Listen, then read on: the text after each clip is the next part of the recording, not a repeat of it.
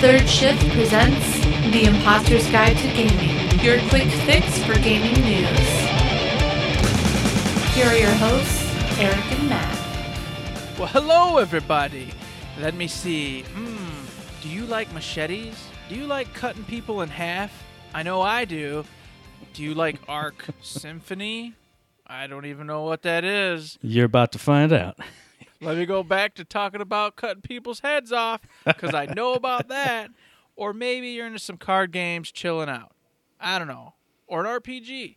We got some stuff for you. Stay tuned. That's right. Now let's check out what's on the store shelves for you guys.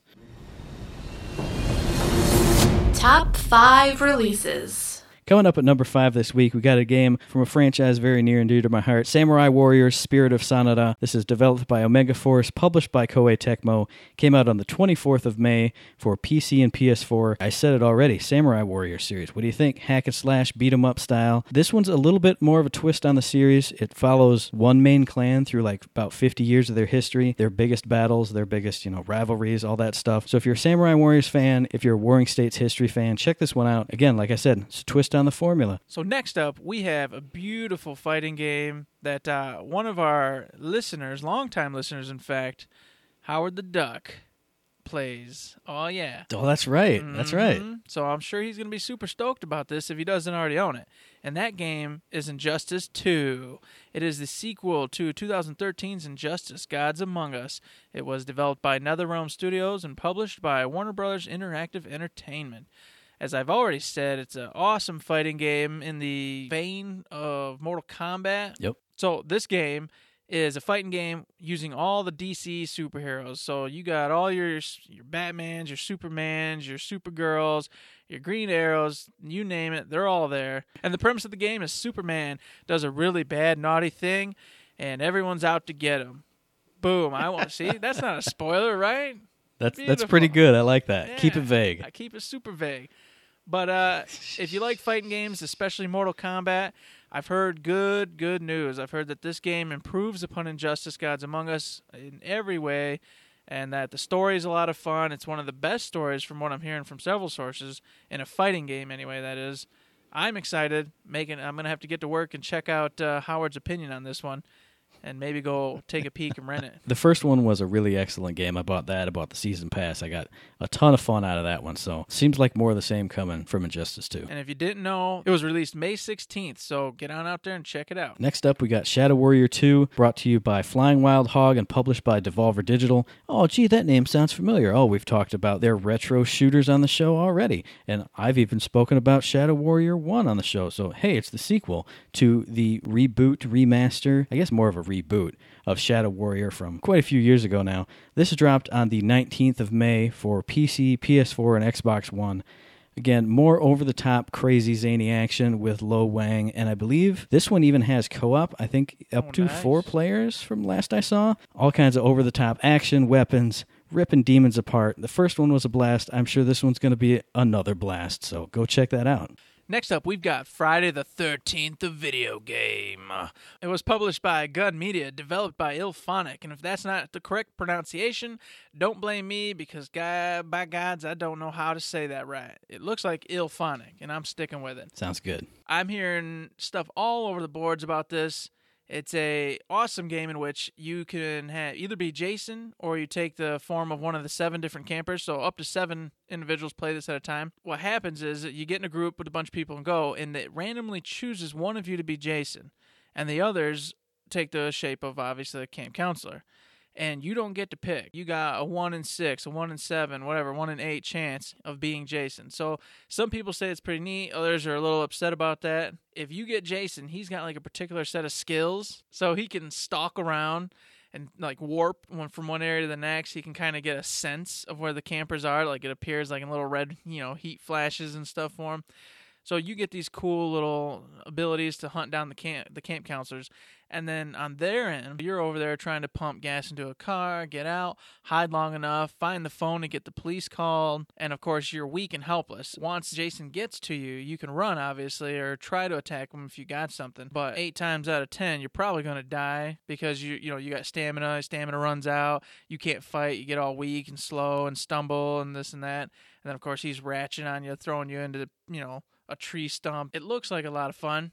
Now, is this the Kickstarter game? Yes, it is indeed. That sounds really cool because I remember when I first saw it on Kickstarter, all they had was just a video of Jason killing everybody. It was brutal too. I remember that. But now that it's actually a full fledged multiplayer game, randomized who gets Jason, and the counselors after actually have tasks to do to try and get away, that actually sounds really, really impressive and really Mm-hmm. cool. A lot of people are saying it's obviously 10 times more fun when you're Jason, but to me, Well, that's yeah. a gimme. No duh. When you're walking around chopping people up, Jason has other costumes too, which is really cool. I'm hearing that there is some lagging issues, glitching issues, things like that going on. So there's like a little bit of meh involved, but from what I hear, everybody that's playing it though, even with those, is having fun and enjoying the experience. Hey, if you want a cool action game that just came out as of May 26th, go ahead and check that out. Last but not least, a game I've been looking forward to and anticipating for a very long time. It's not the full release, but the open beta of Gwent has launched for PC, PS4, and Xbox on the 24th of May. This is brought to you by CD Projekt Red, the same people who did Witcher 1, Witcher 2, Witcher 3. All amazing games. So, if you played Gwent in Witcher 3 and you wanted more of it, you definitely are going to want to jump in this open beta. I mean, it's free. There's no reason not to at least try it and play it. But I've got some issues with it that I'm going to tell you about later in the show. And speaking of later in the show, let's start rolling into some topics, dude. Woohoo! Let's do it. Number 5. So first up tonight, I wanted to talk a little bit about one of my favorite genres anyway. I won't say it's my favorite, but it's pretty damn close and the memories I've had with this particular genre are just uh, heartwarming. Bring me back to those special days. And that title is Dragon Quest. There was some news just recently, and I got this from IGN from Alex Osborn talking about Dragon Quest X will be releasing in Japan for the PlayStation 4 on August 17th and the Nintendo Switch on the September 21st. That's what got my interest because they said they were going to be releasing a Dragon Quest MMO. For those of you who do not know, Dragon Quest X is going to be their take on an MMO, and super stoked to see what that all ends up being. I haven't seen too much for it because it hasn't been announced for you know North America as of yet. So I don't want to get all you know into it and oh my god, I'm so excited! Oh, I can't wait! It's gonna be great, and then oh, it's never coming. So why'd I Right. why'd I get all excited? But I feel very very happy about this because they added Nintendo Switch to the list. And that makes me think that it very well may come over here because the Switch has been such a great success here in the West Mhm. and there's not a ton of games on the Switch still. It's kind of like a hey, let's release this. It's sure to get, you know, some good sales because well, there's, you know, not a ton of options right now for that particular platform. So that gives me hope. And along with that, it, later on in the article, it talks about how, of course, Dragon Quest XI, which hasn't been announced, I'll say this, it hasn't been announced, but everyone's pretty sure it's coming over to the West. Mhm. So it's kind of like a, you know, you can get pumped about this one. And that comes out right before the MMO does on July 29th for the PlayStation 4 and the Nintendo 3DS. And it's the same thing. Obviously, you're going to want some titles on the 3DS. They've brought several Dragon Quests over to the 3DS already. So why would you not do this? Their their last proper Dragon Quest, Dragon Quest 8, I can't tell you the memories I had, just the happy times spent in front of that dang TV playing that game. And if the newest one, Dragon Quest 11, can live up to that, oh, I'm in heaven. And then if the MMO comes over to the West, I'm on board. I'll be on my Switch at work playing an MMORPG and a Dragon Quest one at that. Now, two questions for you, or or two two points of discussion, I guess I would say. First off, have they showed any media of Dragon Quest X? Well, I want to know what the graphical style of it is. If we're looking at like a Dragon Quest Eight in an MMO world, like that sort of two D ish cel shaded, or if we're going like full three D. Have you seen anything on that? I haven't seen very much on it. Though I've seen some images and then like a little cartoony trailer, okay. and it looks more like Dragon Quest Eight in that Nice. cartoony like cel shaded, but it looks a little rounder. So that's why you know it's keeping in with what I'm used to, and that's why Yeah, I kind of got interested in the first place. I'm not a big Dragon Quest fan, but when you were talking about an MMO in the world, and I was like, man, you know, your first little area, you'll be fighting the little slimes, and they'll be jumping out like, with their little smiles on their faces, looking all cel shaded and Little gorgeous. and I blue was like, slime. I was like, man, even I can get into that for a while. But then my second point of, and this is kind of like counterpoint to be like, hey, bring it over, it'll be fun. MMOs require, you know, big old server farms, big old all this other stuff. So I could see him doing it for Japan, where it's going to be guaranteed 100% Guaranteed huge, hit. hit. hmm I'm iffy about if that's going to be happening here. And that's why I haven't done too much research on it. Is because I, I agree with you. I Mhm. don't want to believe that, but it's of course pretty much a huge truth, and Yeah. uh, the the resources it would require for them to come over here to the West would be very very costly. And even if they stayed over there and you were just using server bases from there, they rented some out or whatever, blah blah blah blah. It's money plus. I just feel the connections wouldn't be that great regardless. So Oh, yeah, you no usually be poor for it. Mhm. So that one's kind of a pipe dream. 11's pretty much for sure coming over here. And it just bugs me. I'll go to my last point on this is that I don't understand how Final Fantasy, you know, another awesome RPG series, has come out in the West. Pretty much almost all of its, you know, titles, besides a couple, have come out in the West over time. I think they all have by now. They came out later, but still, they're they're at least here now. And their later ones were all here at the same time or even first before they were released in Japan. Mm. So why is it that series made it to the point where they were like, oh yeah, there's money here and we're rolling with it, and the Dragon Quest series, which is like a sister series, just stayed in the you know East, and every once in a while they're like, we'll throw them a bone, we'll give them this one maybe, and then that was it. And it's such a good RPG. It's a solid, beautiful, happy, happy RPG. I think my my counterpoint to that is that you know you're comparing Final Fantasy to Dragon Quest, and I, I get where you're coming from, but I feel like each Final Fantasy has kind of turned not not so much the gameplay, but like the systems on their heads. Like instead of just being a bunch of character classes, now you can choose jobs, or now you can equip Magicite to learn spells. Now you can equip Materia to make yourself do completely different things. Versus, I feel like Dragon Quest is kind of here's your main guy who is a good attacker dude. Here's your healer girl. Here's your this and that. And it's it's very kind of rigid and old school. And there's nothing wrong with that because it's a great system and it obviously works well. But it doesn't feel as as fresh as the final fantasies do because each final like i said each final fantasy is basically a new experience versus dragon quest. You can kind of hop from one to the other and the enemies are going to stand in a line in front of you. You're going to choose from the menu But that's the beauty of it, though. And you know, I guess I see your point. You know, Final Fantasy always redoes itself and comes out all spiffy and neat and do. But Dragon Quest always stays true to its form, and it does it fantastically. You know, you're getting a JRPG, and it's going to be a very solid, awesome JRPG. Yeah, and I'm not trying to argue that that's a bad Mhm. thing. I'm just saying that's probably leads to why Final Fantasy is a little more popular because each time it's something new versus the Dragon Quest formula again and again.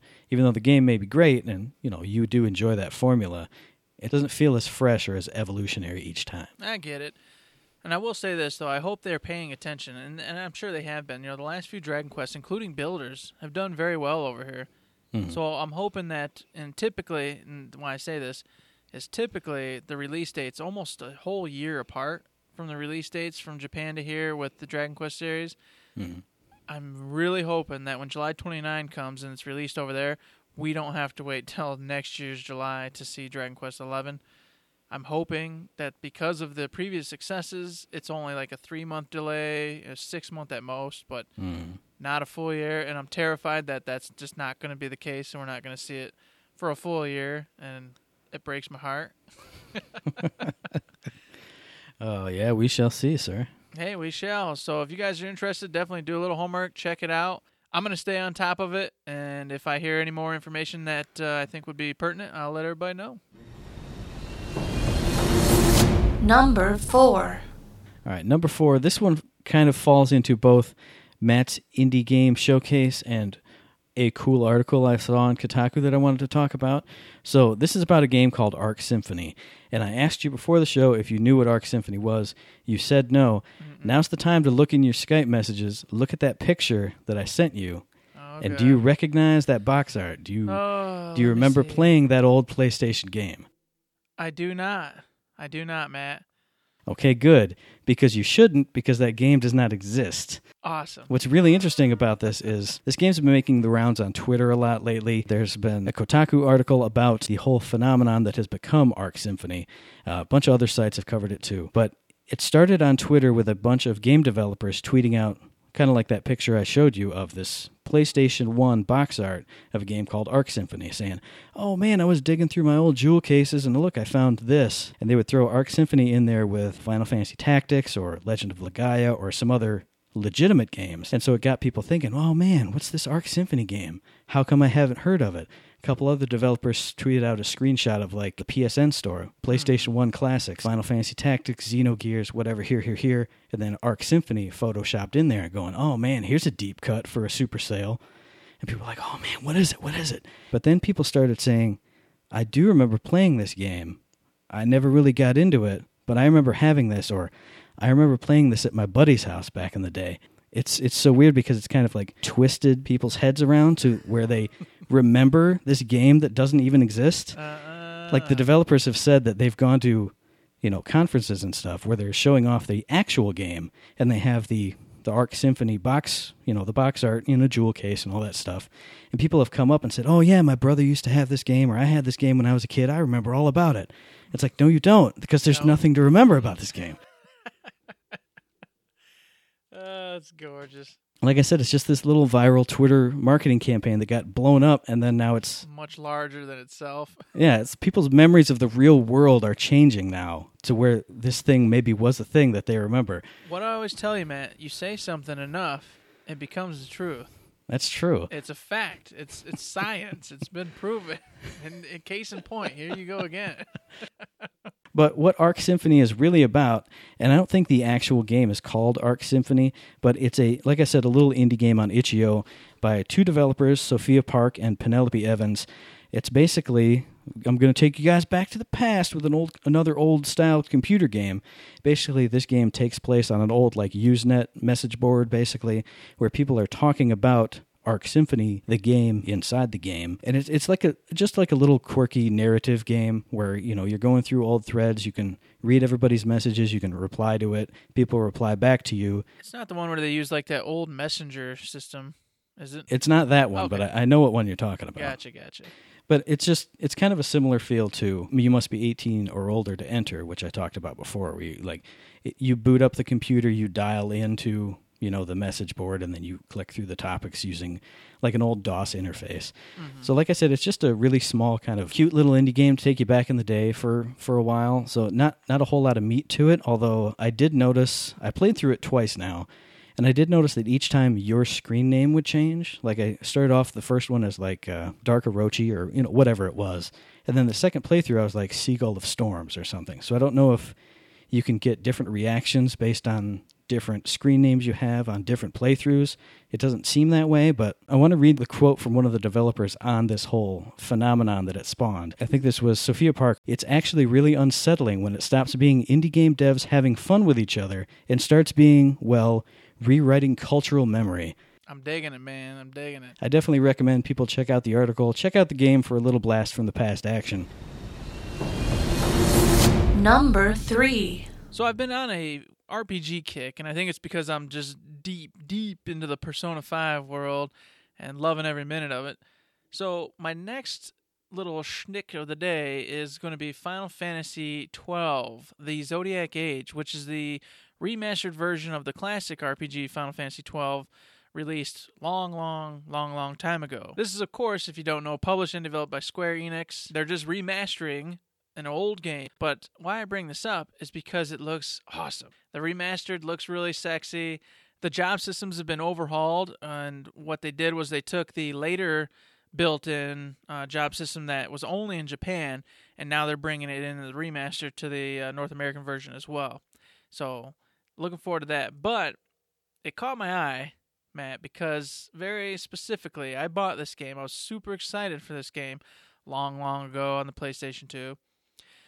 And I got it day one, collector's edition, and Mhm. I didn't touch the game. I didn't play a single little ounce of it. So at the time, I had a roommate, and he popped it in before I'd even come home from work after I bought it the night before. So I come back from working at you know my old old long ago job, and he's in the room playing the game. So my first thing was hit him in the face. Why are you playing this new game? I haven't even opened it, you moron. And he's over mm-hmm. there playing it. You know, oh, well, just thought I'd check it out, man. Woo So I sit down and I start watching him. and the fighting system in this has a gambit system. For those of you who don't know what this is, is you don't fight traditionally anymore. You know, it's not attack, magic item use. You can still override and do those things, but that's not how you want to fight in this game if you want to win. You want to go into this menu and you want to say, if health less than 40%, heal. If enemy uses fire, attack. If th- and if then statements, basically, just boom, boom, Yep. boom, boom, and you want to build all your characters up using these if then statements. Now, at the time, I railed against the system. I lost my mind. I couldn't handle it. I was so angry because I've played, of course, you know, tactics, and I'd played tactics on the Game Boy Advance and SP and all those, you know. Ah, my gosh. So I was had such high hopes because this game, also for those of you who do not know, is based in Ivalice, which is kind of like the alternate. Usually they're like in Gaia or some other such, you know, weird world, but you know, the the tactics games have always been in Ivalice. And this one was based in Ivalice, so I was super excited. And then I saw him playing and I saw this gambit system, and at the time I couldn't deal with it. I couldn't deal with it. So I refused to play my own game, which I just spent like ninety dollars on or whatever it was. and then to boot, for somehow, some reason, my roommate convinced me to keep the game and let him play all the way through. so I bought my roommate a game. That is pretty nice that you spent ninety dollars on James. I mean, that's Yeah. pretty good. It was awesome. I was so happy about doing that. oh man. So long story short, I still have that game to this day sitting over there because I'm stubborn. I refuse to mm-hmm. sell it on Amazon or get rid of it because it's a lesson and paying attention to what the hell I'm buying before I buy it and don't just assume something's going to be great and amazing because its predecessor was exactly what you wanted. Hey, and hey, you should have learned the lesson from Final Fantasy that we just talked about. If you wanted it to be the exact same as its predecessor, you should have bought a Dragon Quest game. And I would have, except for the Japanese don't bring their dang Dragon Quest games over here, as we discussed, and they need to.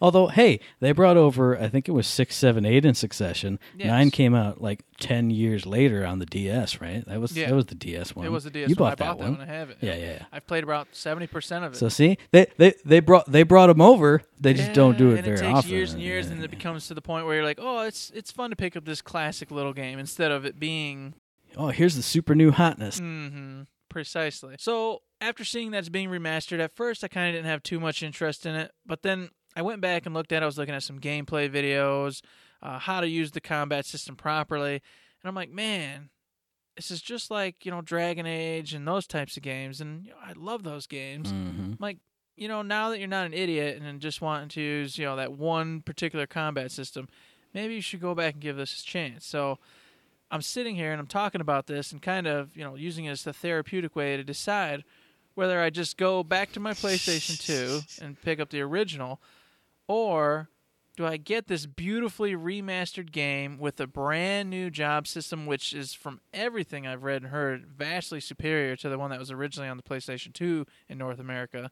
hmm Oh, and I, I I'm leaning towards getting it, and I'm like, no, my gosh, Let's say in this day and age, are you going to go from Persona 5 on your PlayStation 4 back to the old PS2, blow the dust off it, look at some chunky graphics, some like polygon people? No, you're not you're going not to do gonna that. do it. You're, you're going to play two hours Oh. of it and go, "Yeah, I tried, and I just couldn't get into it, dude." I, was- I agree, no." I agree.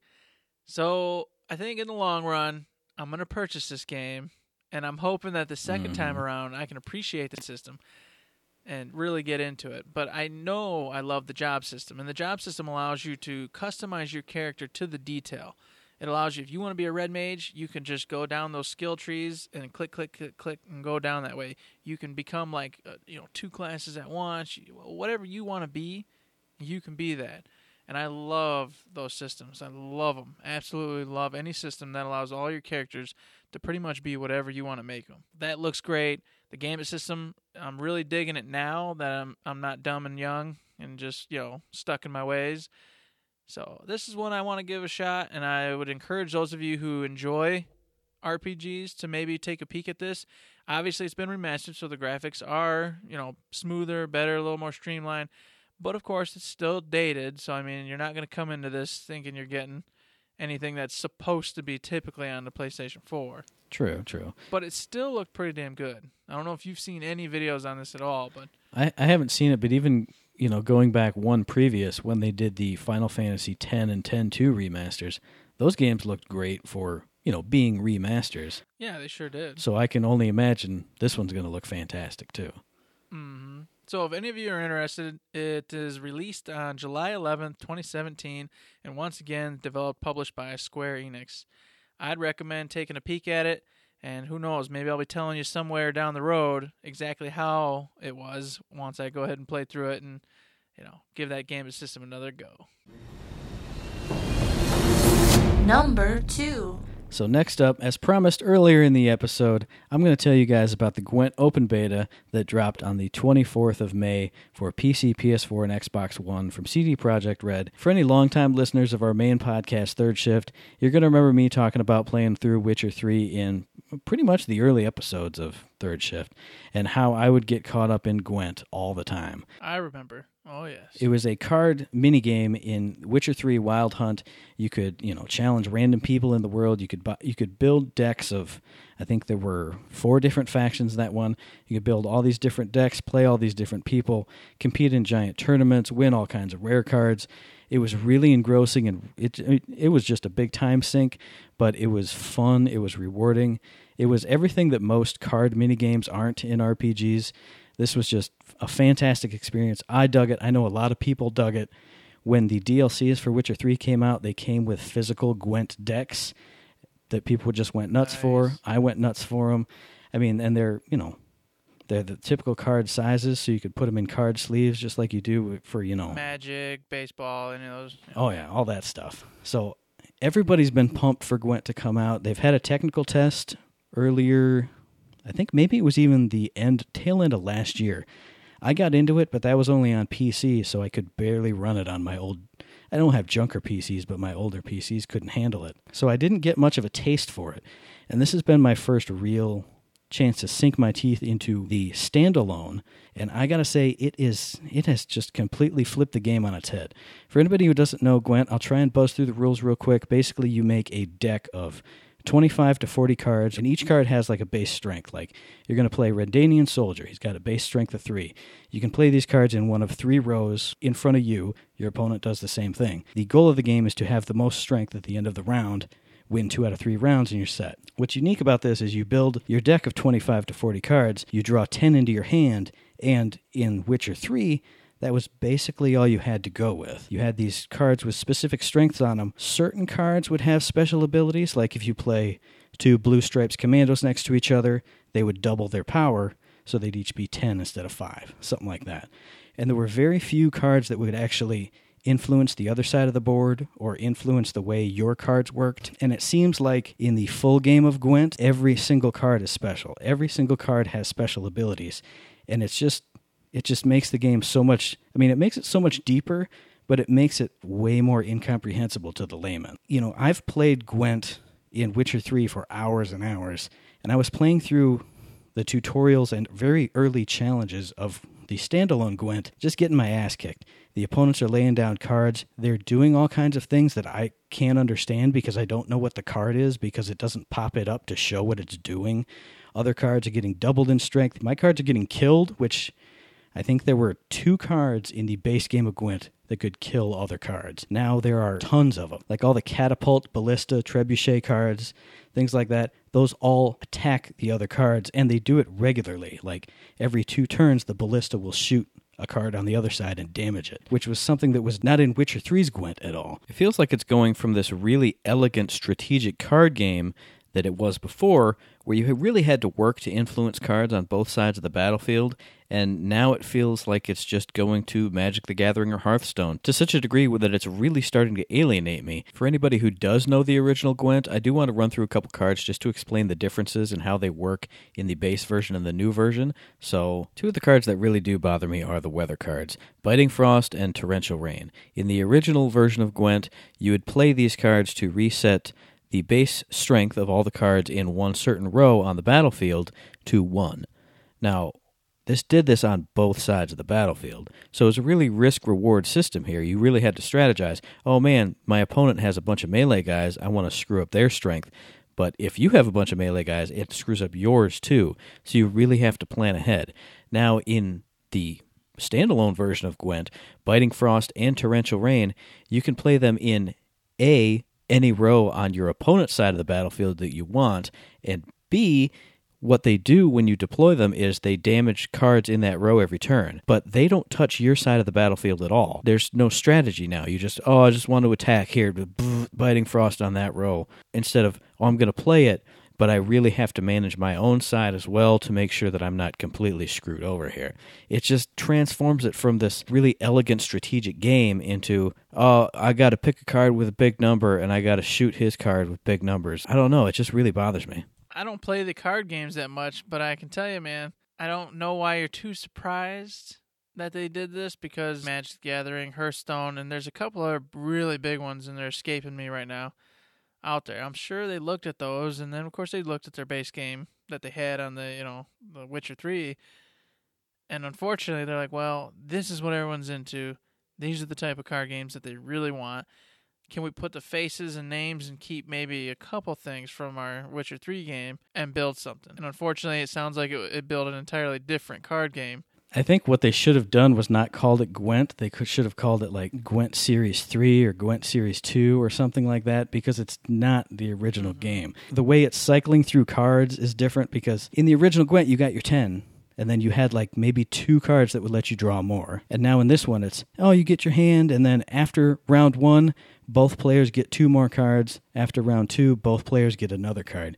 You had to work to get that in the original Gwent. Now it feels like it's just giving you that for free, and now the cards have big HP pools. They're attacking all the other cards. They're doing this, that, and the other thing. It feels like instead of having to create a really smart strategy and figuring out how to manipulate the battlefield the way you want it, building a deck that will specifically do one certain thing. Now it just feels like you just get to brute force it. Oh, lay down this guy. He's got 8 HP and he attacks one on the other side every single turn, so nothing's ever going to happen with him. Lay down a defense guy right next to him and just just brute force your way through. It's just this completely different feel, and I'm not digging it. It's like going from a stealth game like Metal Gear Solid, where you gotta be careful and plan your approach and watch what the other guy's doing, to now you're just going to Call of Duty. Just, oh, go, go, go, throw your abilities out, go, go, go, go, do all the things. I'll give you one more example and then I'll stop. The weakest card you had in the original Gwent in your starting deck, it was the PFI, the Poor Effing Infantry and he had a strength of one. And the only special ability he had was if you put two of them together,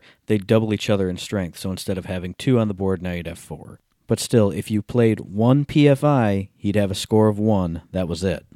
Now you look at the standalone Gwent in the very first deck you get, your very starting deck.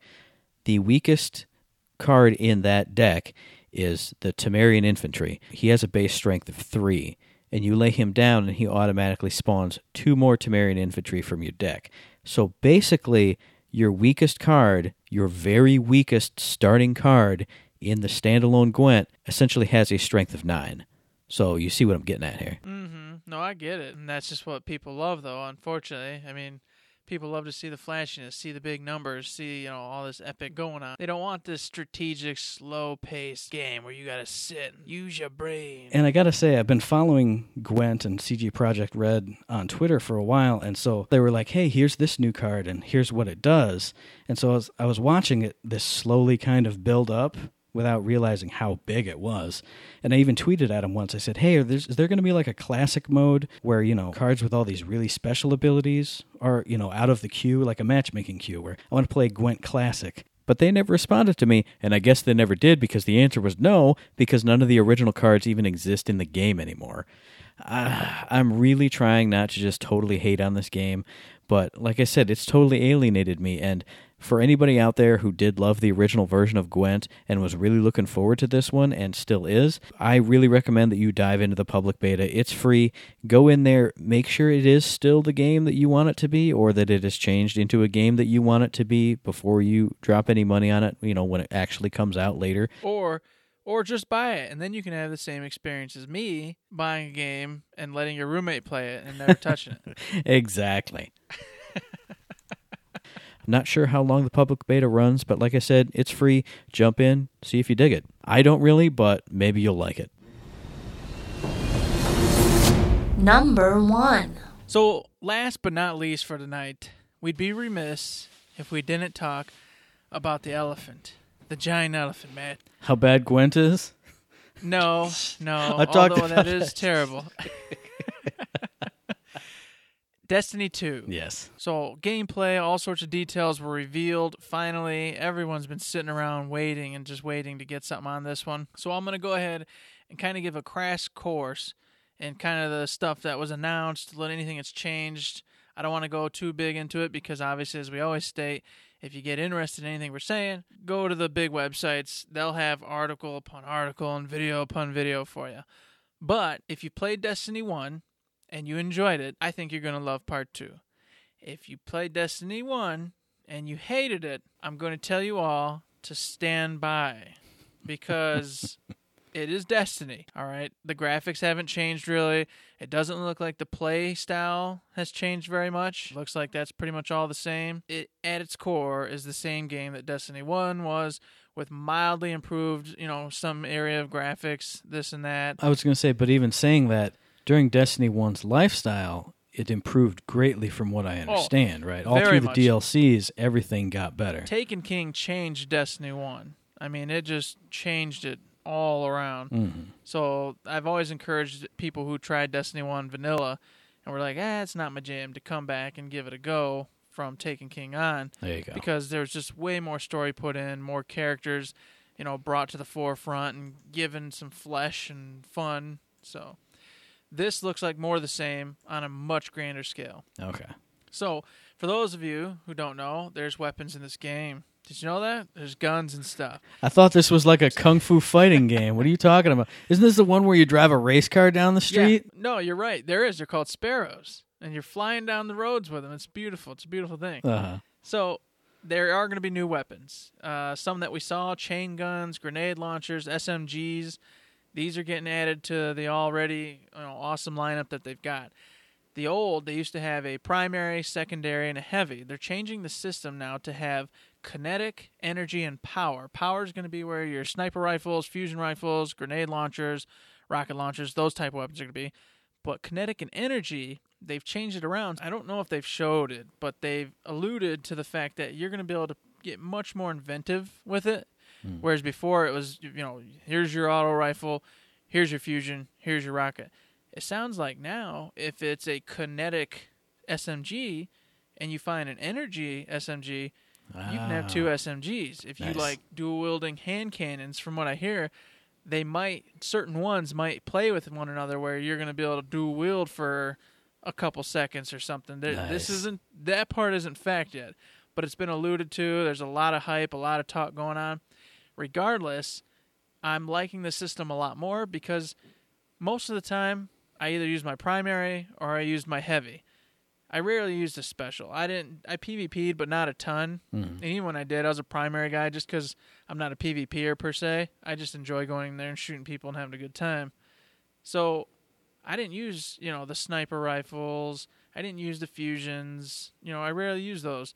I was always just about the primary. This is going to allow me to have two primaries. Mhm.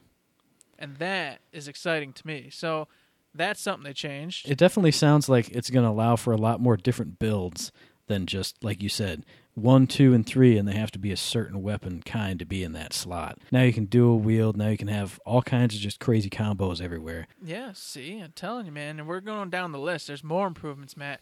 I'm going to get you on this game if I have to die to do it. Well, if if you die, I'll take your copy. Then I will be on the game. So Son of a bitch. do they have new classes? Oh, Matt, great question. They do not have new classes. boo. You Wait a minute. be- I, I thought the answer was going to be yes. Boo. No, hey, but Boo. listen. No, oh, man. But listen. But hey, listen. Hey. Double boo. So Not even listening got the- anymore. Damn it. So they still got the Titan, they still got the Hunter, and they've still got the Warlock. Nothing's changed there. However, it looks like they kind of well over they overhauled all the uh, the subclasses, but it looks like they took like the weakest links from one of each of those and then they replaced it with something new. The Warlock's got a new solar setup, and they use this thing called the Dawn Blade. So like before, your ability in that particular area was you could self res. So if you died, boom, self res. Nice. Now they've got this set up to where you're like more of a you heal yourself, and then when you get your ultimate up, you can go around slinging these flaming swords and stuff at people. It was it looks pretty sweet. It sounds so cool. as a warlock, which is the only class to be suckers, I'm super stoked because you know the solar was just so boring before, and it was like mandatory most of the time in raids, especially early on when you're Oh, learning. yeah. Oh, are you solar? No, I don't want to be solar. Uh, yeah, well, you're gonna do it because that way you can self res and maybe save the day. You know, it's like, gosh, Yeah. dang it. I was gonna say that's one of those skills. Why would you ever not take it? I mean, I know why you wouldn't want to, but Mm. hey, look, I'm just gonna instantly just come back. Uh, okay, got to Yeah. do it. Once you get the raids down, then you know everything let up and you can do it. You want it again, but Right. in our in our particular setup, yeah, it was always you solar until we had it on farm. So uh, the Titans they got this whole new Captain America setup. So you're running around with a shield, flinging it at enemies. You're setting up these Nice. smaller barriers in front of you instead of doing the bubbles. Looks really cool. The hunters they've got the Arc Strider, and what that is is they get out this cool magic pole staff. This, you know, whatever you want to call it, freaking. I keep saying pole staff. You doing some arm. pole jumping here? Just Yeah, well, that's the big meme is they're pole dancers now. So ah, basically- nice. Yeah, they, they come out and you're over here dancing around bullets and just taking people out. Really cool, really fun looking. Oh, like a bow staff, kind of like twirling yeah, it around. like a bow staff twirling around. Yeah. Okay, got it, cool, cool, cool. it. And just to jump back a second, the Titan that was called Sentinel. That's the Cap America setup. So those for those of you who don't know.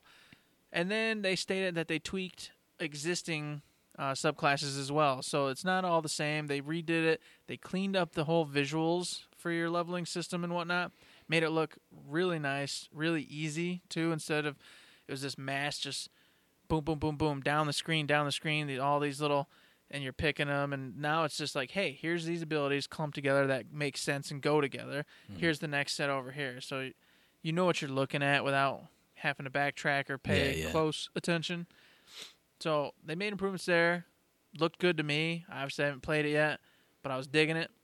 And uh, what else did they do? God, it's just so much. Most importantly, is the locations, and then on those locations, what the hell you can do. This is the part that has got me the most excited for this game. But I ain't gonna lie, Matt. You know, I'm a little skeptical because Okay. they broke my heart in the first one. They told me we were gonna go to Worlds, and it was gonna be alive and this and that. And you know Mhm. me, I play MMOs. I'm thinking NPCs running around, this and that, quest givers, dailies, all sorts of cool stuff to do. Right? Mhm. We got the game. No, no, barren wastelands. Nothing on these beautiful worlds. Not a single living soul. That's the impression I got from the videos I would watch. Like, all right, get on your spare, and we're gonna just drive through nothing. Oh, here's a little enemy camp that just spawned up. Here's a little cave with a box in it. Chink, and then drive, fly more. Keep going. There's nobody here. Nothing's going on, and you're like, Mm. how do, how does anybody learn or know anything? Because you know you're always getting these reports in the tower. Hey, we you know we need to go here. We heard that this is happening. I'm like, well, how? There's not a single person alive on any of these planets doing anything. See, that's how they went. Oh my gosh, we got life form readings on Saturn. Oh, must be something going on. Go get them. Oh, Jesus, get down there. God. so, do you think they fixed this, Matt? Do you think they did it?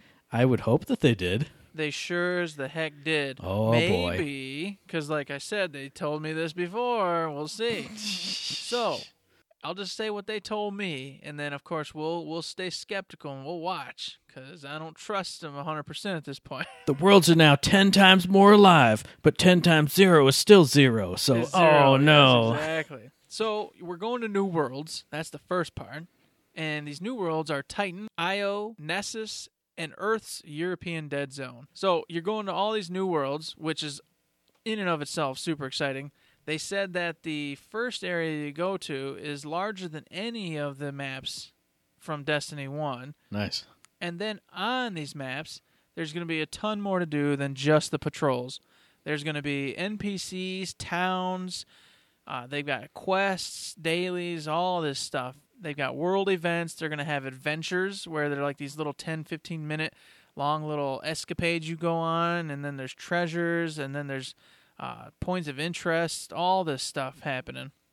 And actually, it's called uh, Lost Sectors, is what they called it, where there's going to be like a boss, a little area you got to get through, then a boss you fight, which has key to some treasure chest sitting in there. And Oh, okay. Basically, they made it sound like at all times there's going to be something to do on the patrolling worlds instead of just finding the little icons and picking them up and going there and doing those which after a while you didn't need you didn't need to do those. There was no reason to do them anymore so there was no reason to go on patrol. And I was like okay I'm done with this. Mhm. now apparently there's going to always be something maybe new around the corner to keep your interest at a high level. And on top of that they've upgraded the map system because before the map system you know hey this is where you're going. That's it. Didn't have names didn't really tell you much of anything. Hmm. Now in the new map system they've got where the dailies are happening at where upcoming events are located. If you've got any like if npcs say hey go over here and do this thing boom it pops up on your map where you need to go. They've named all the sectors so you can see it clearly beautiful the whole nine. So that part is what got me just like yes thank god because i play a lot of that game by myself you know there's only like Mhm. two two three hours a week where i get on and raid with anybody and that's it the rest of the time it's just patrols pvp log off and now that i can actually go down the patrol and just see all the things to do and this and Mhm. that i feel like hey yeah i'll play destiny i'll get on here and stay on instead of just get on for 10 minutes shoot my gun randomly and then log off because i really don't know what to do I was gonna say it'll actually give you a reason to keep coming back to it, keep playing each day. Mm hmm. And then, especially since, like I was saying, the lost sectors will have like bosses, etc. That would, you Mhm. know, and hopefully the loot from them will stay relevant, and it's not going to be like beginner loot. So you do a few, boom, and if you're like me and raid, you go raid, and you're like, okay, well, I don't need those anymore. I'm hoping there's some other incentives to do those achievements. I don't know, whatever, um, Mhm. resources, things like that. We'll find out, I'm sure, as we go farther along. And then uh, moving on from that, another big issue that I've had for a long time is matchmaking. Destiny didn't have it. You had to go to offsite, you had to go onto the internet, you had to go on these whatever different clan areas or whatever pickup groups you wanted to get into. And they'd be like, Hey, I'm a single guy looking to have fun and then people would be like, You seem stupid and then you don't get picked or you get picked and then they'd say, "Do you have this particular gun or set of skills?" And uh, no, no, then get out of here. You suck. Yeah, just not that enjoyable. And I exaggerate a little bit, but it was still just annoying and could take upwards of 20, 30 minutes to get something going. Well, they might have fixed this one, Matt. They might have fixed this one. A lot of maybes in this, Eric. A lot of maybes. well, here. because they're trying to do things the Bungie way. They're trying to do things their own way. You know, yeah, and they didn't want to do a straight up LFG like most MMOs and games like that do. They said that the toxicity involved with LFG is something they don't want to be prevalent in their game. yeah, so true. they're making clans full on supported in game. So that's cool. Basically, you Mhm. can have a guild now. You get a tabard, you get the whole nine, invite people to your guild, and away you go. So already, boom, big step forward. That's for sure, and I love it. Now, where the LFG comes in is apparently if you're missing an individual, say you need one or two members, and uh, you're like, oh crap, all right. So you can put your name out there as your clan with a little description of who you are and what you're looking for and what your clan's all about, and say you need two people. Now, solo individuals, and I'm not sure if you can go in as a duo and do the same thing, but solo individuals can come in and they can preview you. So they can say, oh, uh, Eric's Eric's Red Hand Band. Oh, hey, hey, bunch of idiots who love to raid and somewhat serious. They do decently. Ah, well, that sounds dumb. I don't like them. They can pass me by and go to the next clan, and then you So know. it's, it's Destiny Clan Tinder here. I'm gonna swipe left on this guy. I'm gonna swipe right well, that's over here. That's precisely it. That's what you do, and then you pick who you want to raid with. But Uh huh. the coolest part is is you enter into like a little they got this whole setup this little mock agreement where it's like you understand you're coming into this clan's group and you need to be respectful to them and understand that this is their raid this is their activity and you're the guest. And then you have to agree. And then it's the same thing from the clans thing. It's you understand that you willingly went into this program and you're bringing in somebody who potentially doesn't have any knowledge of this raid or skills etc or this particular weapon and you're going to be polite to them in this engagement, and then you have to accept. You know, you get this false sense of yeah, I said I won't be an asshole. You know, and he said he's okay with what we're asking for, and so now you got a mutual agreement, and in theory, you're going to get people easily, quickly, and you're going to be rolling through your raids without too much huss and fuss. And these people that picked to go with your group are going to be compatible with what your guild or clan or whatever you want to call it is rolling with. Mm-hmm.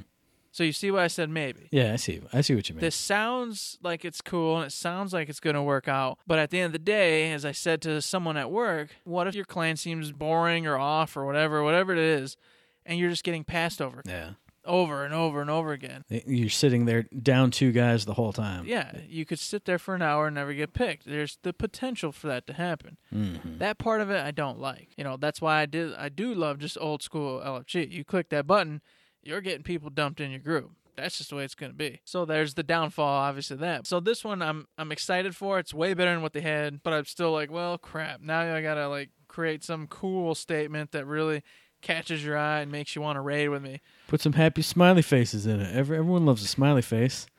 But in theory, I'm never going to need to use this because I, you know, I already have a raiding crew Right. So I don't think it's going to bug me that much, regardless of whether it works or not. But you never know. Sometimes people are sick or out of town. Mm-hmm. That'll be me one day, having to get on there and hoping people like my cool statement. Yeah. If I ever get on Destiny 2, I'm going to forever pass up your guild. Guild invite? No. God damn it. Looking for guild. Mahaga's Red Band Raiders? Nope. Nope. Oh, goodness. Real quick to kind of finish things off competitive multiplayer, they went ahead and switched everything up to 4v4 in all modes. What this means, I'm not quite sure. I know they said they wanted to really focus more and more on uh, smaller teams and just getting in their intimate battle systems.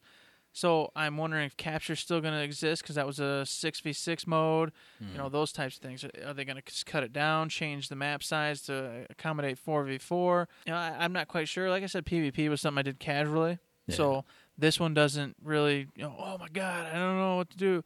Oh, I'm so sad. It doesn't bug me too much. I know some people were saying that they're upset because they really like large scale PvP, Mm-hmm. when and you know they feel like they can have more fun and that it's not like as, you know, oh, sweaty as Yeah, yeah, I can see that too. Because once you get up above like five people, then you can kind of be the outlier. Oh, he's getting killed a lot, but it's by the one guy who's over here versus here's the main team fight. If you're the goat that day, if it's four v four, everyone's gonna know and see it actively. yeah. usually. they're gonna, and, that, and that's very true. They'll know that you are the one that's not pulling your weight, and that could create some tension. But to me, at the end of the day, it's a game, and I generally don't let myself get too beat up about it. Or if I do start getting salty, I was gonna say you get you get salty, Eric. You get Oh, you get a little ragey. Don't be like, oh, it's just a game. I don't sweat it at all. No, I've I've seen well, you, Eric. but that's just it. As me and you are playing now, I can't just rage quit. So I keep going and I work through it. But on my own, when I'm just sitting in the dark room, you know, playing, Uh, if I feel myself getting mad, I just okay, and that's it. yeah. click, and then I'm out and I'm watching a show or just doing some PVE, and it's not a big deal. The only time I stick with it is if I'm obviously me and you were playing, Mhm. and then I'm like, well, you just gonna have to deal with it. Just bust through them false barriers and keep That's- going. That's right. Uh, so that was just some of the stuff. They they've got they've got some more stuff they were announcing. The beta is going to be coming up at some unknown time, and obviously to get in on that beta, you're going to have to pre-order the game. And speaking of which, it's going to be coming out on the PS4, the Xbox One, and brand new, never before on the PC. Oh my oh, man. goodness! What? Yeah, so if you want to be tournament, you know, ready, the big dogs, you want to go where all the big guns are going to be, you're going to have to go PC because Oh, yeah. modders are going to be there. That's where the tournaments are going. Unfortunately, the consoles are going to be sidelined just like they always are in these types of games, as the consoles go just for fun. But saying that, there still will be exclusive content for the PlayStation 4 at least into late 2018. So, for all of you out there who want to be getting the first of the strikes, first of these weapons, whatever they come out with that's exclusive, you're going to want to be on the PS4. If that doesn't matter to you and you want to be where the tournaments are going to be and where all the big streamers, etc., are going to be, you're going to want to be on the PC. And if you're anybody who just doesn't have those, obviously you're going to be on the Xbox One. So they get the short end of the stick on that one. But even then, I wouldn't say that because I know Xbox One and PC they have that big thing going now. You know, if you can play on this, you can play on the other. Blah blah blah. And to end it all, just in case y'all don't know, it will be 30 frames per second. It's a big question everybody's always talking about. It'll be 30 Oh, frames yeah. per second on the Xbox One and PS4. That includes PS4 Pro. Although if you have the PS4 Pro, it will play 4K, but it will not go up to 60 frames per second. But the PC will be 60 frames per second. Ah, so yeah, you definitely are going to be competitive on the PC. Yeah. So once again, like I said, PC is where it's going to be for the big time. Consoles will be just for fun. But hey, I'm fine with that. Like I said, I, I casually PvP. I don't have to be in there doing all the big competition mode stuff. I'll be a little sad because I do love Blizzard, and obviously Blizzard's under Activision, and so is Bungie, and so they're putting Destiny 2 on BlizzardNet. Oh yeah, I did see it was going to be on BattleNet. Yeah, it's, it used to be BattleNet. Now it's just called Blizzard, I think. Oh okay. But they still called it, you know, BattleNet in the actual presentation. So whatever, it's gonna be on BattleNet. So right there alongside my favorite games, World of Warcraft, Diablo three, it's gonna be sitting right there with it. And I'm like, oh, how cool would that be in that one screen to have some of my favorite games sitting up there. If you guys want to know more, obviously go do a little bit of homework. But that in a nutshell has got you know all sorts of info for you. That should whet your appetite just a bit, I hope. And with that, I'm gonna go ahead and close it out. That's right. It's time for the wrap up, sir. Imposters Wrap Up. So, as you guys always hear in the intro, this podcast is brought to you under the Third Shift Network. So, if you guys got any questions for us, any concerns, any ideas for the show, any th- ways you think we can improve the show, or if you just want to say hi, you can email us at info at thirdshift.me. You can tweet at us at thirdshiftme on Twitter, and you can find us on Facebook under Third Shift. Hey, and as always, we'd love to say thank you to everyone who's listening to this, giving any feedback. We appreciate it very much. If you like what you hear, obviously go check out our our mother podcast, Third Shift, all about Gearbox and Gearbox games, all that good stuff. As always, this podcast drops every two weeks on Tuesday, so we'll be back in your ear holes on the 13th of June for our very next episode, which you can find on iTunes, on Stitcher, on Podbean. Maybe I'll even upload it to YouTube. Who knows?